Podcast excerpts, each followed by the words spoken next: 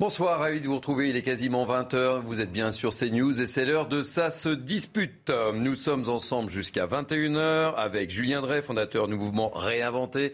Soyez le bienvenu, mon cher Julien. Et euh, Raphaël de Steinville, rédacteur en chef à Valeurs Actuelles, la deuxième émission. Eh oui. La deuxième. Comme vous. Allez, on débat dans quelques instants, mais tout de suite, place à l'info avec Isabelle Piboulot. Au moins neuf Palestiniens ont été tués aujourd'hui dans des raids aériens israéliens. Parmi eux, quatre enfants, indique le ministère de la Santé du mouvement palestinien Hamas. Des frappes ont touché les villes de Jabalia et de Gaza. De nouveaux tirs malgré des informations sur la possibilité d'une trêve. Au total, depuis vendredi, 41 Palestiniens sont décédés et 311 ont été blessés. L'Italie confrontée à la pire sécheresse en 70 ans, le plus long fleuve du pays s'est asséché, laissant apparaître le 25 juillet une bombe datant de la Seconde Guerre mondiale. L'armée italienne a procédé à son explosion contrôlée près de la ville de Borgo Virgilio. Pour des questions de sécurité, près de 3000 personnes de la région ont été évacuées et l'espace aérien a été fermé. La France, elle aussi, est touchée par la sécheresse et la vague de chaleur va continuer la semaine prochaine. Elle devrait s'accompagner d'orages dans les massifs et en Corse. D'après Météo France, un pic caniculaire est attendu vendredi dans une grande partie du pays. Pour l'heure, seuls le Gard et le Vaucluse ont été placés en vigilance orange canicule. Et enfin, c'est une course contre la montre. Le beluga découvert il y a cinq jours se trouve encore dans une écluse de la Seine au nord-ouest de Paris. Dans cette eau trop chaude pour lui, le cétacé long de 4 mètres ne s'alimente toujours pas. Des vitamines lui ont été administrées, mais il présente des signes de maladie. L'aider à regagner la Manche serait extrêmement périlleux, voire impossible. Merci, chère Isabelle. On vous retrouve, euh, bien écoutez, dans 30 minutes. Euh, mille excuses, euh, Raphaël Steinville, et non pas de Steinville. Je vous ai anobli. Je ne sais pas ce qui m'a pris. En direct. Vous me pardonnez Je vous pardonne. Bon, alors, premier sujet que je vous propose euh, d'aborder ce soir, les nouvelles révélations euh, dans les colonnes du journal du dimanche au sujet de l'imam Assam Ekyusen, dont on a beaucoup parlé tout au long de la journée, mais dont on a parlé aussi hier. On apprend tout simplement qu'il était fiché S depuis 18 mois. On regarde le sujet de Clémence Barbier, et qu'est-ce qu'on fait après? On débat. Réputé proche des frères musulmans, Hassani Hussein serait fiché S depuis 18 mois selon une source proche du dossier cité dans le journal du dimanche. Selon nos confrères, l'alerte a été donnée par les services de sécurité intérieure dès 1995. Très rigoureux dans l'application du Coran, Hassani Hussein est connu pour son prosélytisme musulman. L'imam du Nord est accusé par les autorités françaises d'avoir tenu des propos antisémites, homophobes et antifemmes. En 2004, il déclare à des fidèles réunis dans une salle des fêtes Seul le Coran est un livre saint. Les lois françaises n'y changeraient rien. Lois qui sont instituées par un gouvernement manipulé par les juifs. Lors d'une conférence en 2018, il assure Les femmes doivent rester à la maison pour s'occuper des enfants et de leurs maris. La justice estime que l'imam n'a pas réitéré des propos antisémites après 2014, ni qu'il ait encouragé son auditoire au séparatisme. Il échappe donc pour le moment à son expulsion vers le Maroc. Gérald Darmanin a annoncé faire appel de cette décision devant le Conseil d'État. L'institution devrait se prononcer avant la fin de l'été. Alors, Raphaël Stainville, bah, tous les jours, on apprend des choses. Et en fait, finalement, euh, Liman était fiché depuis 18 mois. Et puis, je dois préciser aussi qu'il a été euh, condamné pour euh, abattage rituel régulier, selon nos confrères du journal du dimanche. Oui, alors hier, on s'était euh, plus focalisé sur la communication un peu hasardeuse et précipitée de, Gérald Darmanin. Mais, je pense que au regard des nouveaux éléments apportés par, le JDD, on devrait réinterroger, je pense, la décision du, du juge administratif. Euh, pourquoi je dis ça? C'est parce que euh, je pense que, alors même si visiblement le, juge euh, administratif n'avait pas tous les éléments, et c'est précisé notamment dans, le JDD, euh, il y a un certain nombre, un, certain nombre d'éléments constitutifs d'une gravité euh, évidente qui auraient dû euh, euh, pousser le juge administratif à, prendre une toute autre décision. Euh, D'abord, moi j'aimerais revenir sur ce qui, euh, a permis à, Gérald Darmanin de, prononcer cette, euh, expulsion. Il s'est appuyé sur l'article L631.1 du Code de, l'entrée et de séjour des étrangers et du droit d'asile, qui permet d'expulser un étranger dont la présence en France constitue une menace grave pour, l'ordre public. Alors il y a une exception à cet article. C'est l'article L631-3 qui exclut certaines catégories, euh, dont ceux résidant régulièrement en France depuis plus de 20 ans et ne peuvent faire l'objet d'aucune mesure d'expulsion. Et puis, il y a une exception à cette exception, qui est que euh, euh, peuvent cependant être expulsés en raison de comportements de nature à porter atteinte aux intérêts fondamentaux de l'État ou liés à des activités à caractère terroriste ou constituant des actes ou de provocation explicites. Alors moi, ce que je veux dire, c'est pas le fait qu'ils soient fichés S qui est problématique. le fait d'être fiché, alors le fait d'être fiché ça signifie euh, tout simplement qu'il est sous la surveillance euh, des, services. Et c'est bien normal au regard d'un certain nombre de, de, de prises de position, et, du poids même qu'il a dans la communauté musulmane, en raison en plus de, du caractère à la fois prosélyte et extrêmement rigoriste de sa manière de, défendre l'islam. Mais en revanche, ce qui est plus troublant, c'est que les, les, paroles, ces prises de parole récentes, euh, vous citiez euh, ses propos sur les femmes en 2018, mais plus récemment encore, euh, je crois que c'était en 2019, euh, il, tenait dans, des lieux privés des propos absolument insupportables en, expliquant que l'ennemi, c'était les catholiques, les, je sais, plus, les, francs-maçons et je sais plus. Il y a un paquet total. Hein. Donc, et, il les désignait comme ses ennemis. Donc je pense que au regard de ces faits, euh, euh, le, principe euh, qu'a consacré le, tribunal administratif de Paris me paraît totalement hallucinant. C'est préférer finalement défendre un intérêt particulier à la défense d'un intérêt collectif qui est ceux des Français à, pouvoir être protégés de ce genre d'individus. Je viendrai. Tous les jours, on apprend des choses. Non, hein. je vois que Raphaël a beaucoup travaillé cette nuit sur le dossier. Quoi. Oui, bah oui. qui nous fait la fiche. Euh, mais ça, ça d'abord, le tribunal administratif, il, il, a jugé sur la, sur la procédure. Hein, il n'a pas jugé sur le fond. C'est pas son, c'est pas son rôle. Et le rôle, ça aurait été de le poursuivre pour la tenue de ses propos de manière judiciaire. Parce que là, ça aurait été peut-être un peu plus long, mais il aurait été condamné parce que ses propos sont, sont des propos qui sont, euh, je dirais, euh, contraires à la loi française, notamment sur, sur les, les, juifs et des choses comme ça. Et la procédure d'expulsion aurait été comme ça sécurisée. Là, elle n'a pas été sécurisée. Donc, je maintiens ce que j'ai dit hier. On pourra rajouter toutes les fiches et tous les argumentaires et toutes les petites notes. La procédure qui a été suivie par le ministre de l'Intérieur mettait en péril l'expulsion de cet imam. Moi, encore une fois, je suis pas d'accord. Euh, l'avocate, non mais l'avocate de la démonstration, la démonstration que vous avez faite. Euh, par ailleurs, euh, on peut pas expulser des gens sur des propos privés.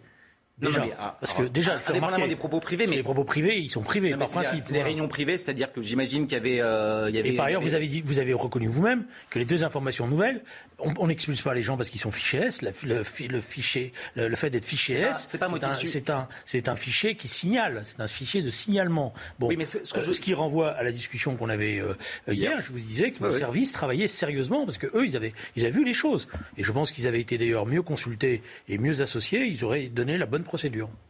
Moi, ce que je pense, et en fait, pour rebondir sur la conclusion de l'avocate d'Imam Ikoussen qui, célébrait cette décision du tribunal administratif et qui concluait son tweet en disant loin des sirènes médiatiques le droit, je pense que c'est une interprétation du droit. Il ne faut pas se mentir, tout est politique et même les interprétations. Le droit peut être interprété euh, de différentes manières.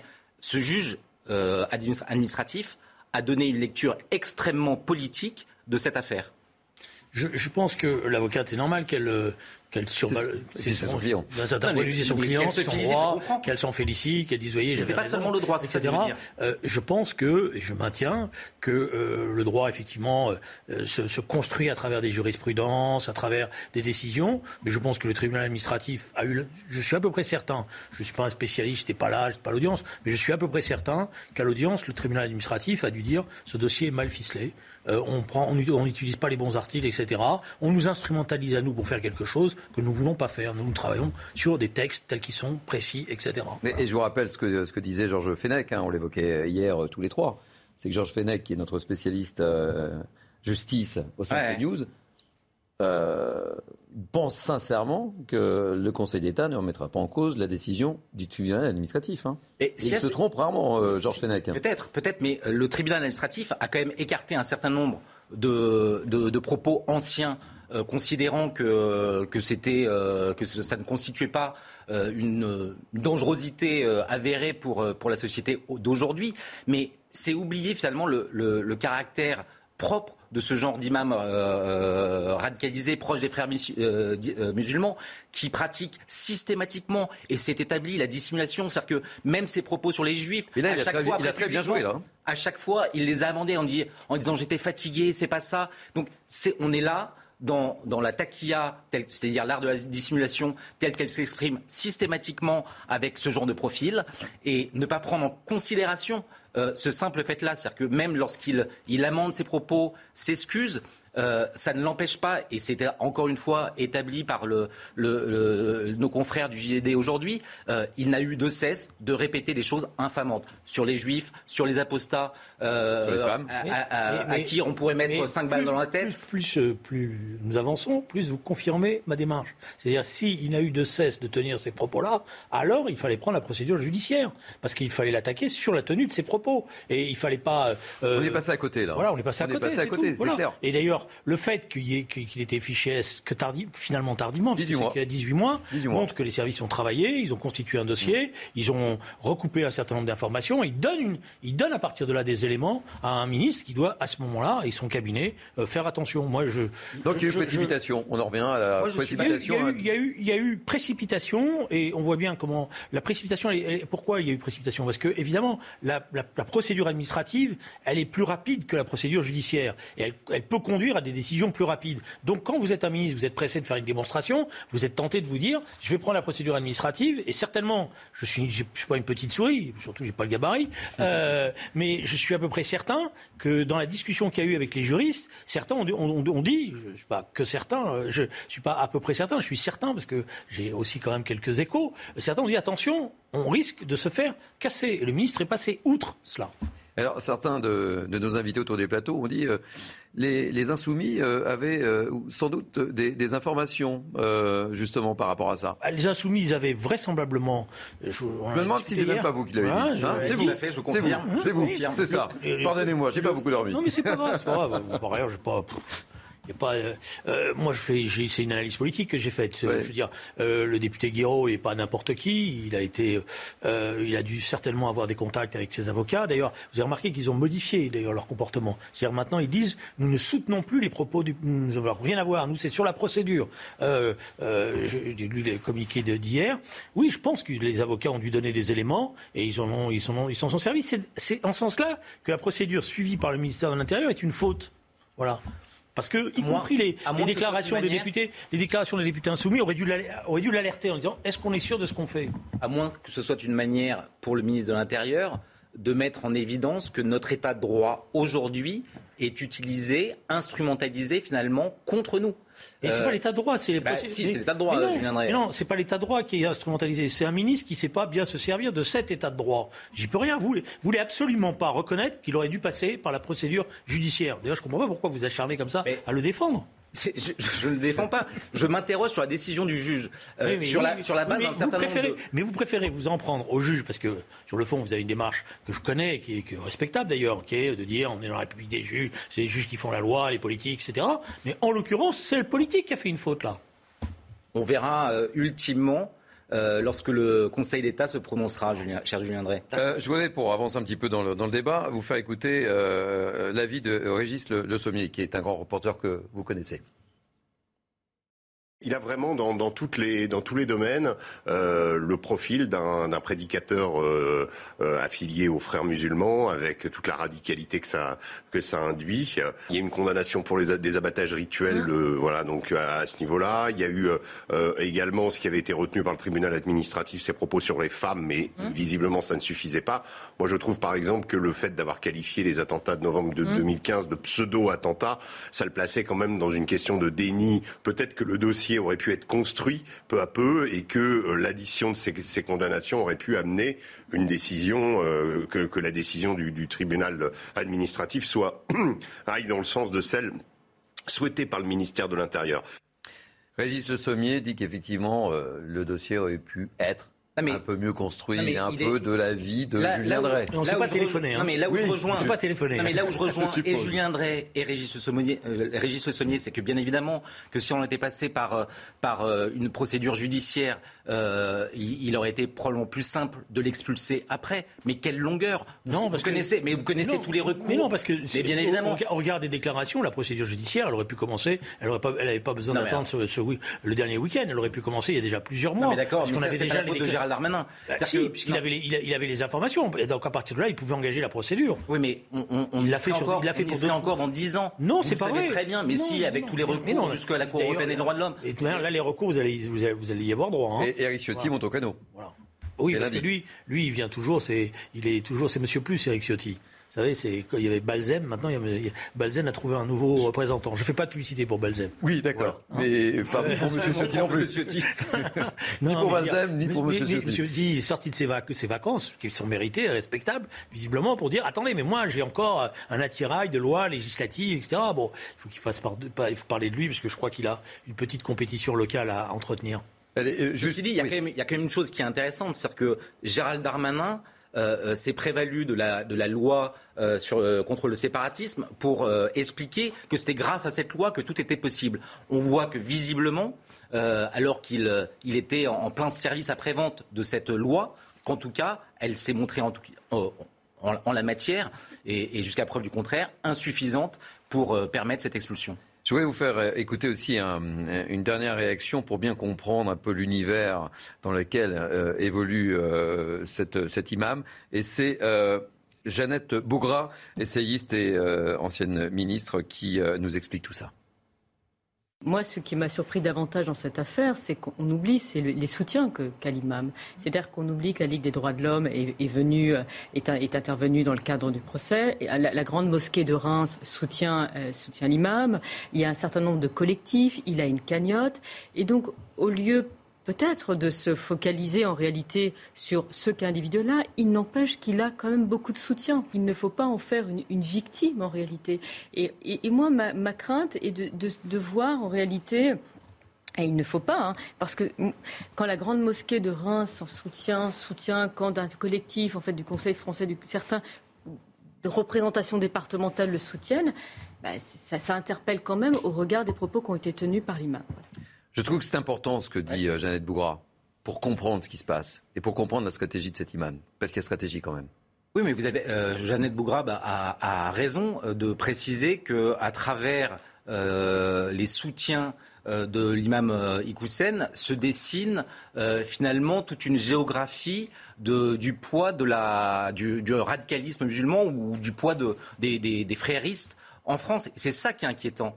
Euh, quand on voit finalement que euh, plus de 20, mosquées euh, dans le Nord sur les 100 que compte le, département du Nord ont soutenu l'imam Ikoussen, c'est un rapport de force qui est quand même assez inquiétant. Quand on voit, parce que Jeannette Bougra parle de, la mosquée de Reims, mais je crois qu'il y a ici l'imam de, Lyon, l'imam de Nantes, qui sont des personnalités souvent consultées par, par les, pouvoirs publics pour dialoguer avec des représentants de l'islam, qui ont aussi apporté leur, leur soutien à l'imam Ikoussen, sans compter ces 20 000 pétitionnaires au bout de, 48 heures. Je ne sais pas à, quel nombre on en est aujourd'hui, mais ça, inquiète et surtout, ça devrait interroger ceux qui en permanence nous, expliquent que c'est un phénomène extrêmement minoritaire, que, la plupart des musulmans de France euh, sont extrêmement modérés.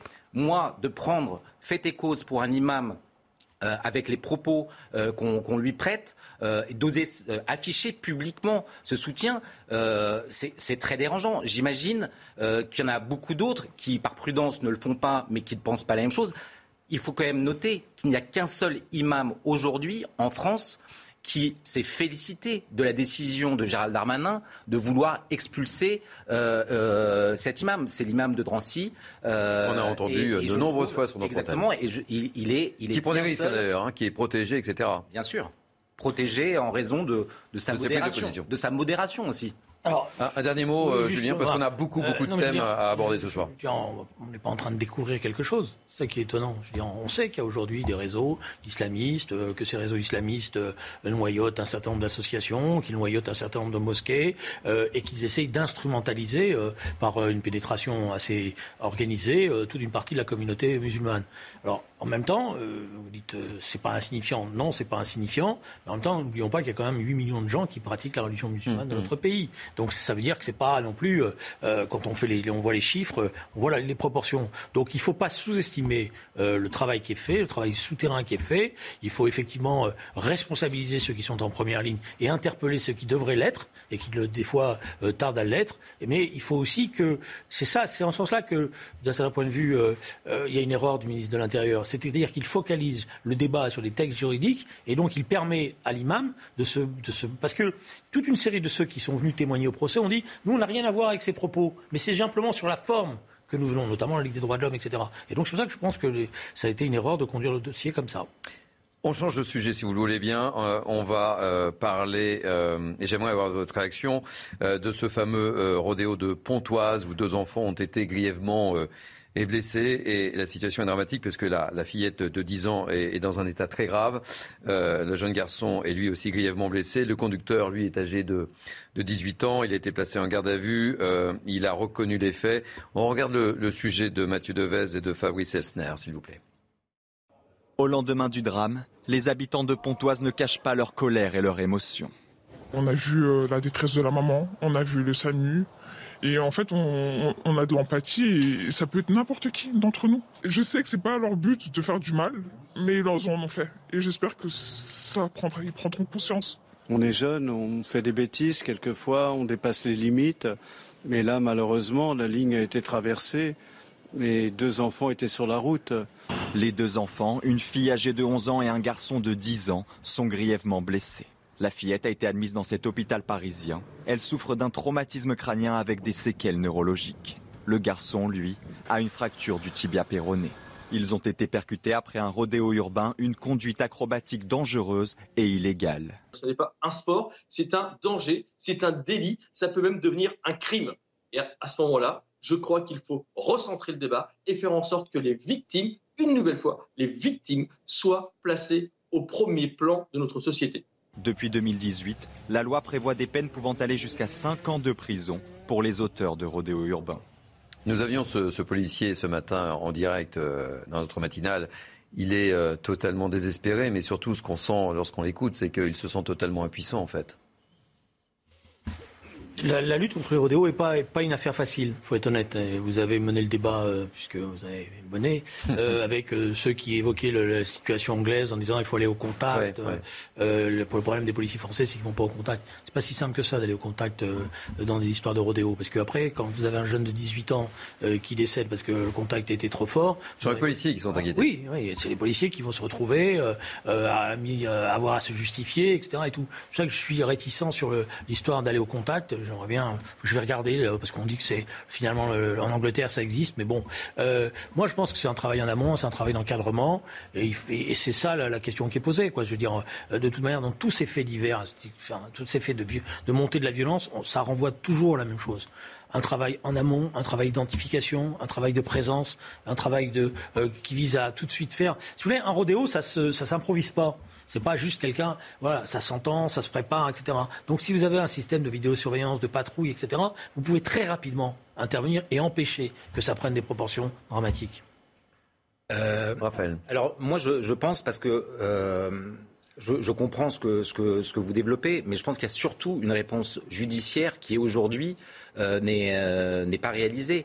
C'est-à-dire que euh, je crois que sur le seul Val d'Oise, depuis le mois d'avril, c'était plus de 700 rodéos. Il y a eu 37 interpellations et 34 véhicules. Je crois qu'on a les chiffres. Je ne sais pas si vont s'afficher ou pas, mais on a les chiffres. Qui ont été saisis. L'un de, des policiers qui, que vous interrogiez sur, sur CNews aujourd'hui évoquait depuis deux ans 40 000 euh, rodéos et seulement 20 000 euh, actions de, de, police possibles. Donc, et en revanche, ce qu'il soulignait très bien, c'est qu'en dépit de l'arsenal juridique qui, existe depuis 2018 euh, et cette fameuse loi sur les rodéos urbains, il n'a jamais vu aucune peine de prison de plus d'un an prononcée. euh, il n'a jamais vu, parce que vous évoquez, c'est de, les peines de prison prévues, c'est entre 1 et 5 ans. C'est ça. Et euh, les amendes, c'est entre 15 000 et 75 000 euros. Euh, il n'a jamais vu ni, ni de peine de prison prononcée, ni même des amendes, en tout cas dans, les, dans, ces, dans, ces, dans ces chiffres, qui, qui, a, été prononcé par un juge. Donc si on n'impacte pas dans l'opinion que euh, ceux qui s'adonnent à, ce genre de, de effectivement ça a été dit c'est pas, pas, un jeu c'est pas, un sport c'est une activité en fait criminelle ou en tout cas en bande organisée qui conduit souvent à, au-delà des nuisances pour pour les riverains mais à des drames. Euh, si euh, si on ne si on ne prend pas en compte cela qu'on ne les juge pas sévèrement avec les, les peines qui sont prévues à cet effet ça continuera ça continuera. Je vous propose d'écouter euh, un expert en, sécurité et en, grand banditisme, c'est Pascal Bito-Panelli, qui nous explique comment on pourrait potentiellement anticiper ce genre de rodéo, et c'est pour un peu répondre à, ce que vous disiez, euh, Julien Drey. Elle peut se faire à travers plusieurs paramètres, dont celui du renseignement, dont celui bien naturellement de la veille active, veille active sur les réseaux sociaux et une veille active à travers la vidéoprotection et les centres de supervision urbains qui seront tout particulièrement orientés quant au suivi des opérateurs sur les zones et les lieux propices au rodéo. On peut bien sûr faire et c'est important de le faire, un travail de prévention auprès de la jeunesse, de façon à les sensibiliser non seulement aux risques qu'ils prennent eux-mêmes, mais qu'ils font prendre euh, à la population. Stage moto, visualisation d'accidents, chocs. Vous êtes d'accord avec ce que dit euh, Pascal Le Oui, pour l'essentiel, je suis d'accord avec le travail qui est fait. Après, sur l'exemplarité des peines qui amènerait à la fin de, des rodéos, j'ai un doute parce que euh, bon, je pense qu'il faut que la justice fonctionne euh, comme elle le doit, qu'elle sanctionne sévèrement quand il le faut. Mais vu la nature de ces jeunes et le rapport qu'ils ont avec la loi et euh, d'un certain point de vue même le fait qu'être condamné devient une sorte de, de, légion d'honneur. De légion d'honneur. Je ne suis pas convaincu parce qu'on va accumuler des peines fortes, on va résoudre pour autant le problème. C'est pour ça que moi je préfère quand même que euh, avant d'en avoir plus que comme seule arme d'enfermer les gens, on les empêche de se livrer à ce genre d'activité. Est-ce qu'il n'y a pas moyen aussi d'agir aussi sur les réseaux sociaux, sur les communications qui sont faites en amont? Parce qu'en fait, vous parliez d'organisation, hum mais en fait, ces communications, elles se passent, par les réseaux sociaux généralement. Rendez-vous, telle heure, tel endroit. Dans les, quand, euh, si vous aviez une police de proximité bien organisée, elle a souvent disons, euh, pas tout le temps, mais souvent, euh, les informations qui circulent, qui lui remontent, parce que ça, ça parle, parce qu'il y a ce qu'on appelle des informateurs qui, qui, qui, qui, annoncent des choses qui se préparent. Voilà. Parce que vous avez le tout petit rodéo qui est celui avec son scooter qui fait 50 mètres, mais quand vous avez un rodéo euh, disons, d'une autre nature. Il y a une préparation parce qu'ils se donnent des rendez-vous, ils s'interpellent, ils se mettent des challenges entre eux. Voilà, et voilà. Donc, donc, vous avez les éléments qui permettraient d'avoir une présence, voilà, et une présence en amont. Ah, si le jour, le jour où il y a un rodéo qui se prépare, quand ils arrivent, bah, la police, elle est là et elle les regarde dans les yeux c'est plus compliqué. Un dernier mot, Raphaël euh, t'invite juste avant la pause euh, publicitaire. Oui, alors euh, moi je, souscris à ce qui vient d'être dit, mais par ailleurs, on entend quand même, il y a une petite musique qui monte où à chaque fois qu'il y, a ce genre de, de, faits dramatiques, il faudrait renforcer l'arsenal juridique. Si seulement on se contentait d'utiliser les armes juridiques qui sont à notre disposition. J'entends Julien Drey qui dit plutôt que de les condamner parce que ça sert à rien, parce que c'est la. J'ai pas dit de... non, mais en tout cas, ne faites pas des raccourcis pour essayer de me faire passer pour le laxiste qui veut pas que la justice se passe. Juste avant la pause publicitaire. Juste avant la pause publicitaire. Ça se dispute. Nous sommes ensemble jusqu'à 21h. Vous savez de quoi on va parler juste après? Du tout. Du tout? Jean-Luc Mélenchon. Ah, pour changer. ne zappez pas. Vous êtes bien sur CNews. À tout de suite. Ça se dispute avec euh, Julien Drey et Raphaël Steinville. On débat, on décrypte, mais tout de suite, c'est l'heure de l'info avec Isabelle Piboulot. Le djihad islamique confirme la conclusion d'une trêve avec Israël. Elle avait été proposée par l'Égypte un peu plus tôt, alors qu'une opération militaire israélienne cible depuis vendredi le mouvement armé palestinien. Au total, au moins 41 Palestiniens sont décédés, 311 personnes ont été blessées. Un bilan communiqué par le ministère de la Santé du mouvement palestinien Hamas au pouvoir à Gaza. Anthony Blinken entame sa tournée africaine, un déplacement qui vise à contrecarrer l'influence russe sur le continent africain. Le secrétaire d'État américain s'est rendu à Soweto, près de Johannesburg. Depuis le début de la guerre en Ukraine, l'Afrique du Sud a adopté une position neutre et refusé de se joindre aux appels occidentaux à condamner Moscou. Et enfin, en moto GP, Francesco Bagnaia s'impose en Grande-Bretagne.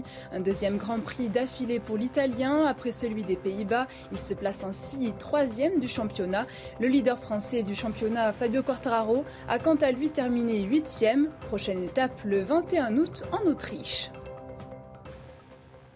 Merci beaucoup Isabelle, on vous retrouve dans 30 minutes. Allez, à la demande générale euh, de Julien Drey et de Raphaël Steinville, à la demande générale, je précise, mais oui messieurs, je précise. Vous, mettez sur le dos. Oui, bah, évidemment, puis je vais me gêner. On va parler, on va parler de Jean-Luc Mélenchon suite à la visite de Nancy Pelosi, la présidente de la Chambre des représentants aux États-Unis à Taïwan. Jean-Luc Mélenchon persiste. Il signe en réaffirmant qu'il n'y a qu'une seule Chine. On va voir ses communications incessamment sous peu. Voilà. Je n'ai fait que répéter la doctrine constante de notre pays depuis 1965 à propos de la Chine. Il n'y a qu'une seule Chine, première communication. Deuxième communication. Et qu'on ne vienne pas me dire que mon propos revient à approuver tout ce que fait le gouvernement chinois. Messieurs, c'est du Jean-Luc Mélenchon dans le texte. Et c'est pas une surprise. Euh, non, on l'a déjà dit hier, c'est pas une surprise, c'est une constance chez lui. Euh, pour autant, je comprends euh, qu'une partie de ses amis s'indigne et voudrait pouvoir voir consacrer le statut très particulier de, Taïwan plutôt que, de, que Jean-Luc Mélenchon, de manière systématique, en vienne à, parler de, cette Chine unique. Euh, c'est un, ce principe du droit des peuples à disposer d'eux-mêmes, euh, c'est un grand principe euh, qui est relativement récent, enfin qui date du, début du XXe siècle. Mais on voit que c'est très difficile à manier. La notion de peuple n'est pas définie par, par ce, principe. donc, qu'est-ce qui définit un peuple? Est-ce que c'est la langue? Est-ce que c'est la culture? Est-ce que c'est c'est un dialecte? Enfin, il y a, y a, des questions qui sont problématiques. Et si l'on si pousse euh, plus loin, très rapidement, on voit très bien qu'il euh, y a en germe dans ce principe euh, du droit des peuples à se, à se à, s'autodéterminer l'idée d'une balkanisation possible, d'une fragmentation des nations. Et ça, c'est pour ça que moi, je crois davantage à la, continuité historique des nations plutôt qu'à la grande défense de, principes qui sont beaux, qui sont louables, mais qui souvent produisent plus de, troubles euh, que, de, bienfaits pour les populations qui, qui le réclameraient. Euh, et voilà. Mais quel est l'intérêt, Julien avec, avec, une telle argumentation, excusez-moi, l'Algérie n'a jamais eu son indépendance. Alors, non mais. Non mais je, je, je comprends. D'ailleurs, c'était le mantra de, de toute la, la ah gauche décolonisatrice et, et, et, je l'entends. Mais aujourd'hui, euh, est-ce que, alors bien sûr, la France est une et indivisible, mais le, demain, si euh, euh, la, le, le 9-3 euh, euh, réclame un califat, un califat de Seine-Saint-Denis, si, Marseille, vous, vous comprenez que ce principe se heurte parfois des réalités historiques, politiques, géopolitiques. Moi, je, je voudrais qu'on ressente le débat plutôt sur. Principe, il, il part d'une réalité qui est d'abord l'histoire des des, populations qui vivent euh, dans ces territoires et qui, à un moment donné, parce que c'est comme ça qu'on arrive à comprendre ce qui est en train de se passer. Je vous ai expliqué, j'ai essayé en tous les cas de dire que vous avez une population taïwanaise qui ne se sent plus aujourd'hui dans la grande Chine. Elle ne le sent plus, puis ça fait plus de 50 ans que les, trois quarts de ceux qui dirigent Taïwan aujourd'hui n'ont même jamais été dans la Chine continentale. Voilà. Alors avant, vous aviez, parce qu'avant, c'était les dirigeants du Kuomintang qui avaient fui. voilà. Mais là, vous avez toutes des générations entières qui ne sentent plus du tout attaché à, ce modèle euh, de la Chine continentale. Et donc c'est normal quand même qu'on prenne le temps de, dialoguer. Alors, euh, Julien... Sinon vous, serez dans, cette euh, situation, c'est-à-dire que vous les renvoyez dans la Chine communiste en disant bah, nous on s'en mêle pas parce qu'on ne s'occupe pas de ces gens-là. Je ne voudrais pas qu'on refasse le débat d'hier, parce qu'il a déjà eu lieu, je voudrais qu'on centralise un petit peu plus sur, euh, Jean-Luc Mélenchon, euh, qui persiste et qui signe. Et c'est quoi son, intérêt? Parce qu'en fait, ça sème, un certain désarroi dans son camp. C'est quoi l'intérêt de Jean-Luc Mélenchon, euh, Julien Drey? Qu'est-ce qu'il a à gagner? Bah, D'abord, il, a gagné une chose, c'est qu'il a posé un débat.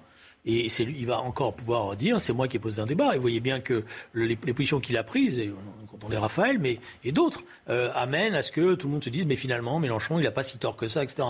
Donc déjà, il a gagné quelque chose c'est que euh, au départ tout le monde a rigolé, tout, tout le monde a dit euh, c'est l'ami des dictateurs, mais maintenant tout le monde dit ah ben ouais mais quand même il n'a pas totalement tort. Donc il a déjà gagné une posture politique. Euh, et comme je connais un peu les choses, et vous le connaissez bien. dans les jours qui viennent, vous allez avoir un nouvel article qui va qui sera argumenté et qui va faire qu'un certain nombre de gens vont être totalement déstabilisés. Et on, on se mais là déjà ils sont déstabilisés. Je voudrais qu'on justement pour pour rebondir sur ce que vous dites, qu'on puisse découvrir un certain nombre de, de communications. Par exemple Julien Bayou, l'écologiste. Euh, on, va découvrir ça. Voilà. Euh, Mélenchon parlait de provocation quand l'Ukraine démocrate se défendait au Donbass face à la Russie autoritaire. Et parle de provocation de Taïwan quand ce pays agit librement face à la Chine, un pays démocrate. C'est forcément une provocation pour une dictature. Autre communication. Olivier Faure, Olivier Faure, Parti socialiste, qu'on va découvrir. Si l'opportunité de la visite de Nancy Pelosi à Taïwan est discutable, la volonté des Taïwanais de vivre en démocratie ne l'est pas. Moi, il y, a quelque chose euh, à chaque fois qu'on voit bien là, qu'on est amené, à commenter hein. ce genre de déclarations euh, qui sont euh, un peu isolées dans un long développement. Il faut savoir que Jean-Luc Mélenchon, il est graphomane. Quand il prend la plume, c'est pas pour écrire un tweet, c'est pour écrire de, de, longs développements. Donc on s'arrête sur une phrase qui a été précédée d'une explication. Et je pense que ce que ça démontre surtout, c'est que lui fait de la politique sur un temps long quand la plupart de, ceux qui sont aujourd'hui euh, à ses côtés, euh, à commencer par euh, Olivier Faure, Julien Bayou, sont d'une génération où finalement on ne prend plus le temps de, lire, mais on s'exprime en 140 signes. Et je pense qu'il devrait redécouvrir la complexité en, lisant toute la prose de, Jean-Luc Mélenchon plutôt qu'en en, s'indignant de manière un peu facile et en faisant des raccourcis. On aura avancé quand même dans le débat, parce que désormais, Jean-Luc euh, a un avocat euh, autour de la table. Non mais... Vous voyez que les choses progressent. Je trouve intéressant. je, hein je, vous fais remarquer, cher Julien Drey, que vous avez évoqué à peu près la même chose hier concernant Raphaël en disant que c'était un bon avocat de Jean-Luc Mélenchon. Et voilà, donc, vous voyez, donc vous persistez, vous signez vous aussi. Je trouve même qu'il approfondit son argumentation. Oui, ça, ça évolue en, 24 heures. Mais euh, moi, si vous voulez, bon, après, on voit bien qu'il y, y, a, malgré tout, excusez-moi cette expression, il y a un bal des hypocrites. Parce qu'il y a des gens qui font semblant de découvrir des choses. Voilà. Euh, de ce point de vue-là, Raphaël a raison. Jean-Luc Mélenchon, il a une continuité d'expression, notamment sur la Chine. C'est pas la première fois qu'il s'exprime là-dessus. Il s'est exprimé sur le, au moment de, la visite de Dalai Lama, il s'est exprimé sur le Tibet, il s'est exprimé y compris sur les Ouïghours. Alors que des gens, tout d'un coup, découvrent euh, cela et s'en indignent avec... Euh, voilà, je trouve que c'est assez désagréable parce que ça s'appelle vraiment une position hypocrite. Et je vais prendre un exemple.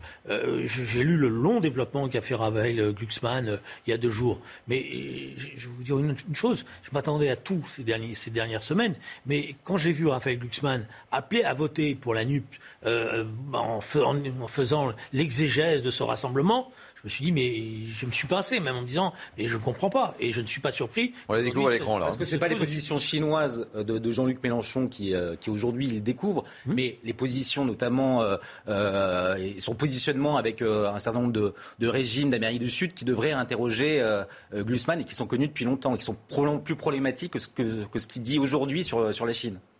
Oui, enfin, moi je pense que sur la sur l'Amérique latine, c'est plus nuancé parce que euh, vous avez évidemment la, question de Maduro et du de Maduros et du Venezuela, mais vous avez en même temps le fait qu'il a été le premier à, pointer ce qui était en train de se passer en Colombie.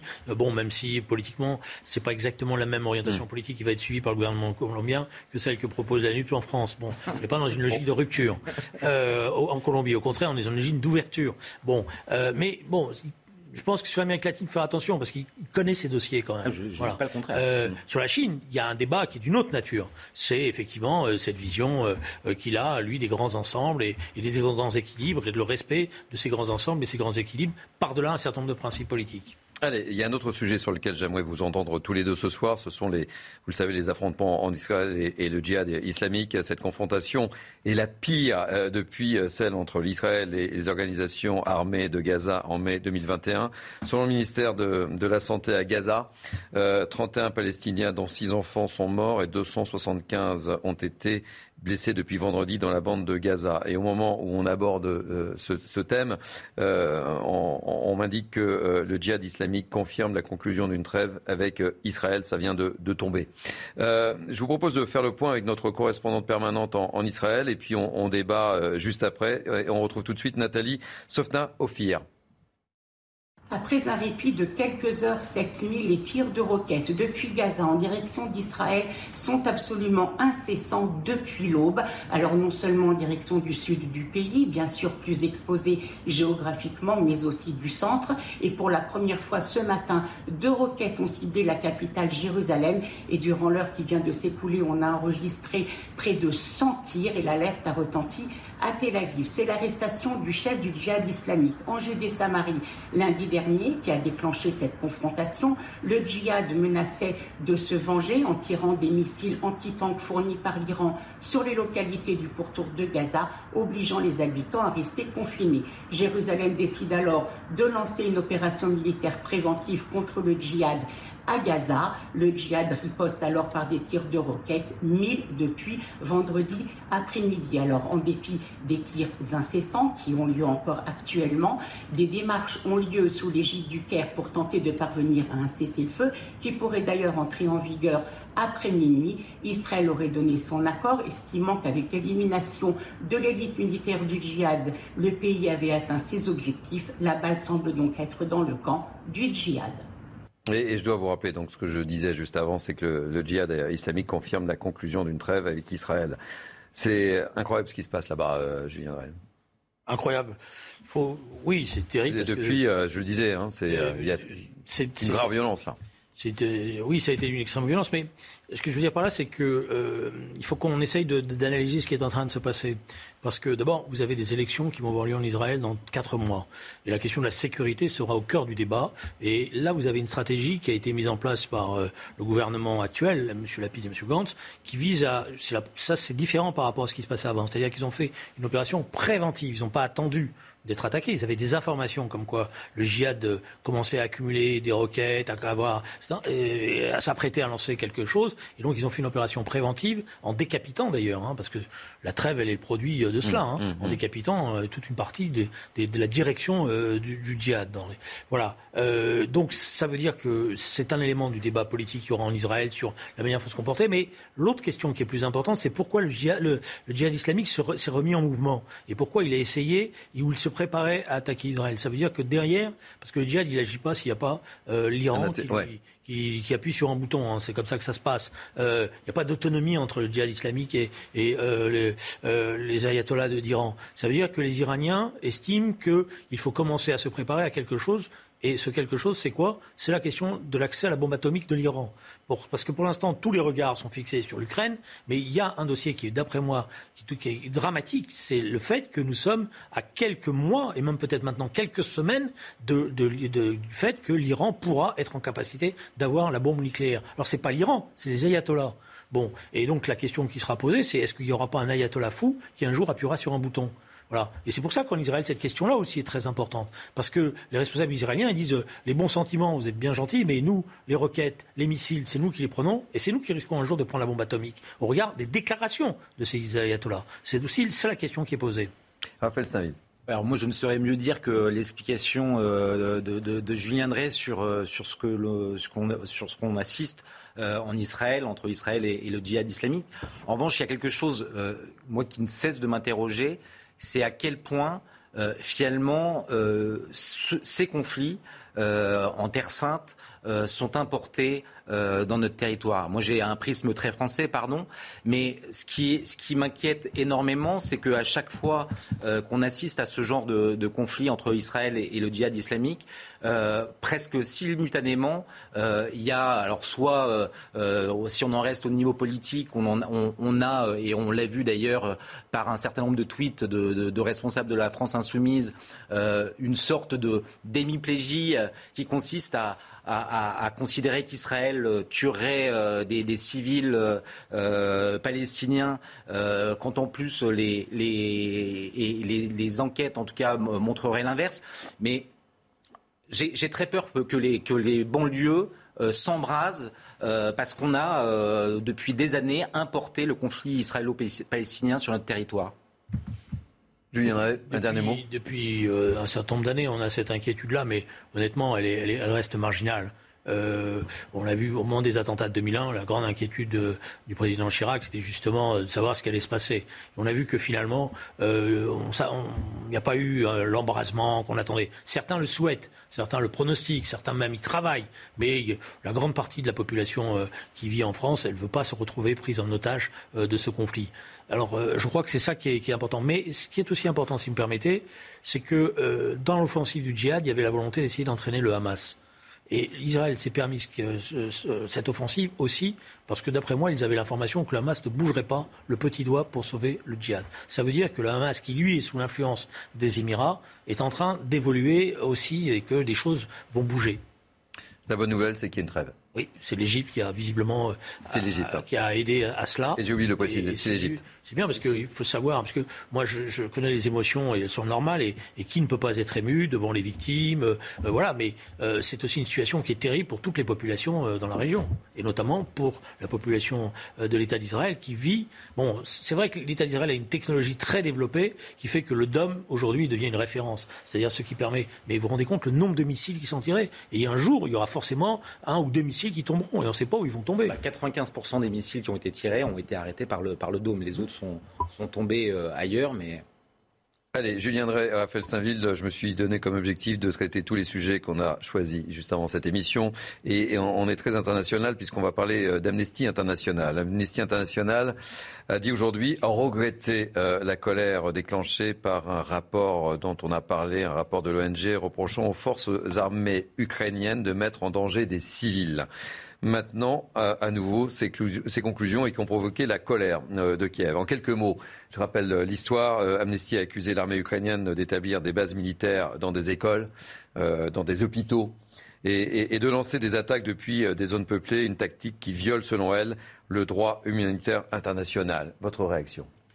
Moi, en fait, je trouve très intéressant les réactions qu'ont provoqué ce, rapport. Vous avez évoqué les faits et, à la fois on comprend euh, la colère de Zelensky, on comprend, on que, hein, dans quelques on comprend que, que, Moscou puisse se, se, réjouir de, de l'apparition de, ce, ce, ce, rapport.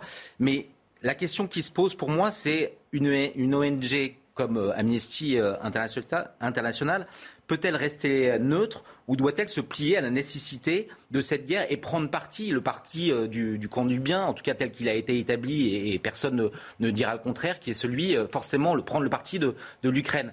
Je pense que c'est la question qui se pose derrière. Et en fait, euh, Amnesty International a fait la démonstration, et c'est une enquête, il faut aussi le rappeler, c'est quatre mois d'enquête, donc c'est c'est pas euh, euh, c'est pas rien, c'est un vrai travail de terrain.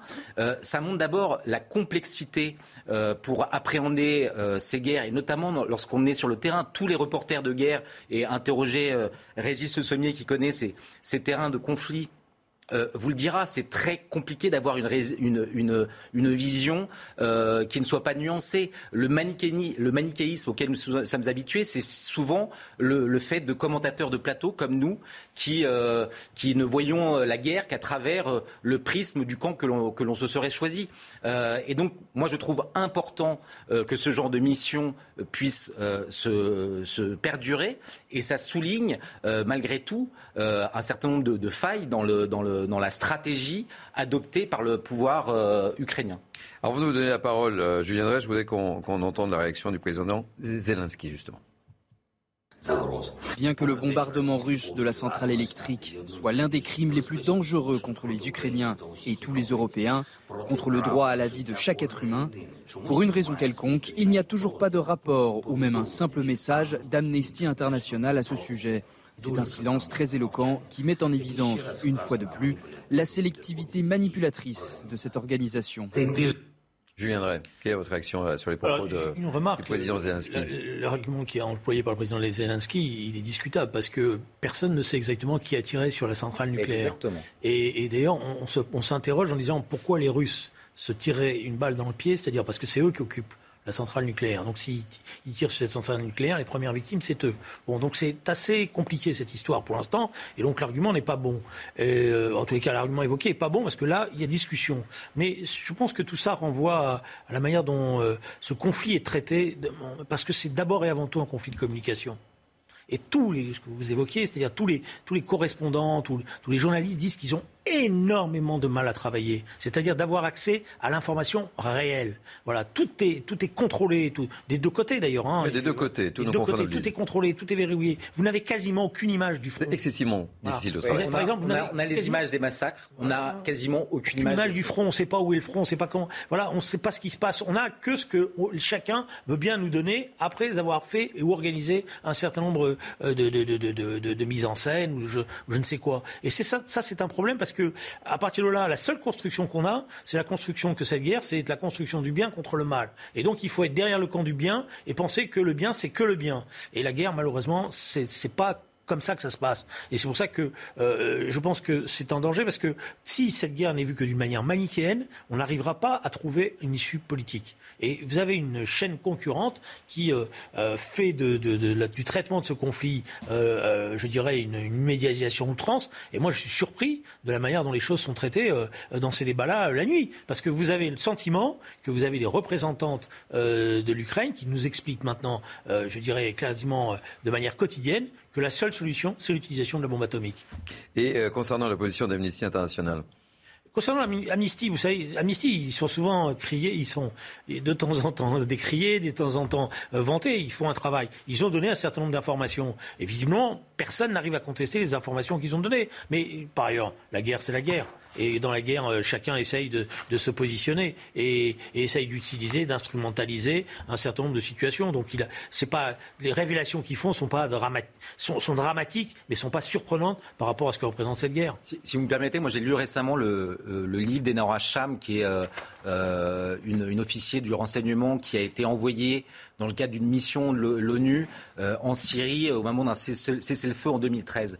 Et ce que je trouve passionnant dans, ce livre et qu'on fait peut décliner sur le terrain euh, ukrainien, c'est de voir à quel point c'est compliqué d'établir euh, que tel crime a été commis soit par le régime de Bachar, soit par par Al-Nosra sur, ça. Et donc c'est la, la vérité du terrain contre celle les évidences de plateaux qui, nous empêche finalement de voir que cette réalité est infiniment plus complexe euh, et, quand même, même elle vient heurter parfois euh, nos convictions.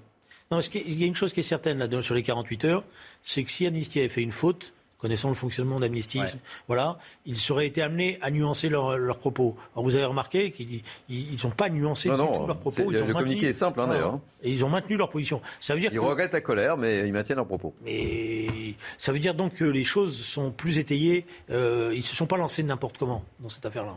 Messieurs, dernier sujet euh, de notre émission. Je vous ramène en France avec la sécheresse. On va évoquer effectivement la sécheresse avec 57 départements en restriction et 88% euh, des nappes phréatiques euh, en dessous de la normale. Jamais on n'a parlé autant de manque d'eau.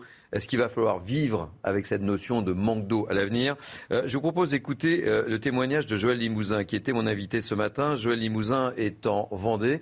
Il est vice-président de la FNSEA et notamment en charge des risques sanitaires et climatiques. C'est un spécialiste, écoutez-le. On va le retrouver au milieu de chez Vaches et dans le pré qu'on aperçoit où tout est sec, sec, sec. Écoutez bien Joël Limousin. Donc aujourd'hui, il y a une urgence à se retrousser les manches et euh, stocker cette eau quand elle tombe en abondance. Nous avons vécu une évolution considérable. L'eau tombe autant qu'avant, mais de plus en plus mal répartie. Et le vrai enjeu maintenant, c'est de savoir si on est capable, tous ensemble, collectivités locales, au niveau national, il faut qu'il y ait les grandes orientations, et je persiste et je signe, que ce qu'on va stocker en Vendée sera complètement différent de euh, la façon dont on va stocker dans le Var, le Vaucluse, le Cantal ou en Franche-Comté. C'est ça qu'il faut prendre en compte, ces projets de territoire. Et surtout, ne pas faire les mêmes erreurs qui sont en train de se passer dans, certaines situations. Et dès qu'on veut faire du stockage d'eau, on est l'appréciation eau potable, biodiversité, eau économique, agriculture et industrie. Je trouve que c'est important, euh, je ne sais pas ce que vous en pensez, ce que dit euh, Joël Limousin, il va falloir apprendre à gérer l'eau. Oui, je pense qu'il a raison. Le, problème, c'est qu'aujourd'hui, euh, quasiment tous les dossiers qui concernent des, rétentions d'eau sont, sont bloqués ou à la traîne. Je crois que, pour mémoire, il y a, y a, y a d'abord un monsieur, euh, un, délégué, interministériel qui a été nommé pour, le, pour ces, ces, questions-là, qui a un certain nombre de, de, dossiers qui traînent depuis 15 ans. Euh, il y a une liste de 23 euh, sites de, rétention d'eau qui, euh, qui, qui, ont été euh, choisis, établis, et qui ne voient pas le jour, et qui pourraient voir le jour, mais en raison d'un certain nombre de blocages, et notamment le plus souvent d'associations écologistes qui, qui s'opposent à, ce, genre de, de dispositif, pourtant nécessaire, notamment pour les agriculteurs, mais euh, euh, l'agriculture est souvent pointée du doigt comme étant le, bouc, émissaire de, de, de, de, cette gestion de l'eau euh, parce qu'il serait trop consommateur. La vérité, c'est tout autre. La vérité, c'est qu'aujourd'hui, si on ne fait rien, les élevages, les, récoltes seront, seront amoindris, sinon totalement perdus. Et donc, il y a urgence à, s'organiser, à lever un certain, un certain nombre de freins administratifs, accélérer les choses.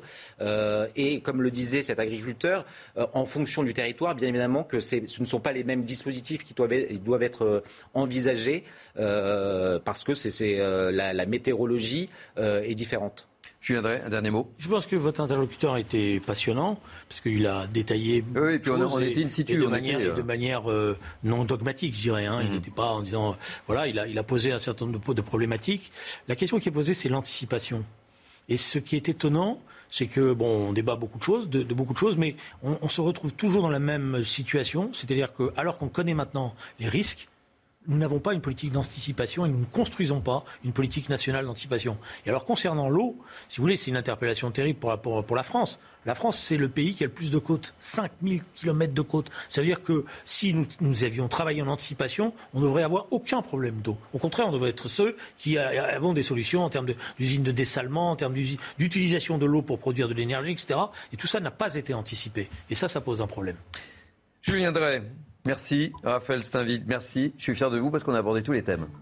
C'est vous. Je vous souhaite ça de main de maître. Je vous souhaite de bonnes vacances parce que vous partez en vacances. Je vais dire quand même une gentillesse. Oui. Jean-Luc Mélenchon, parce que c'est quand même le premier, il faut être honnête, qui a posé cette question-là sur l'eau. Ça sera le mot de la fin. Voilà. Je vous souhaite à tous les deux de bonnes vacances. Merci. Ça se dispute, on se retrouvera très prochainement. Euh, tout de suite, c'est la belle histoire de France. Moi, je vous retrouve à 22h. N'oubliez pas, pour On peut tout se dire. À tout à l'heure. Belle soirée. Vous êtes sur CNews.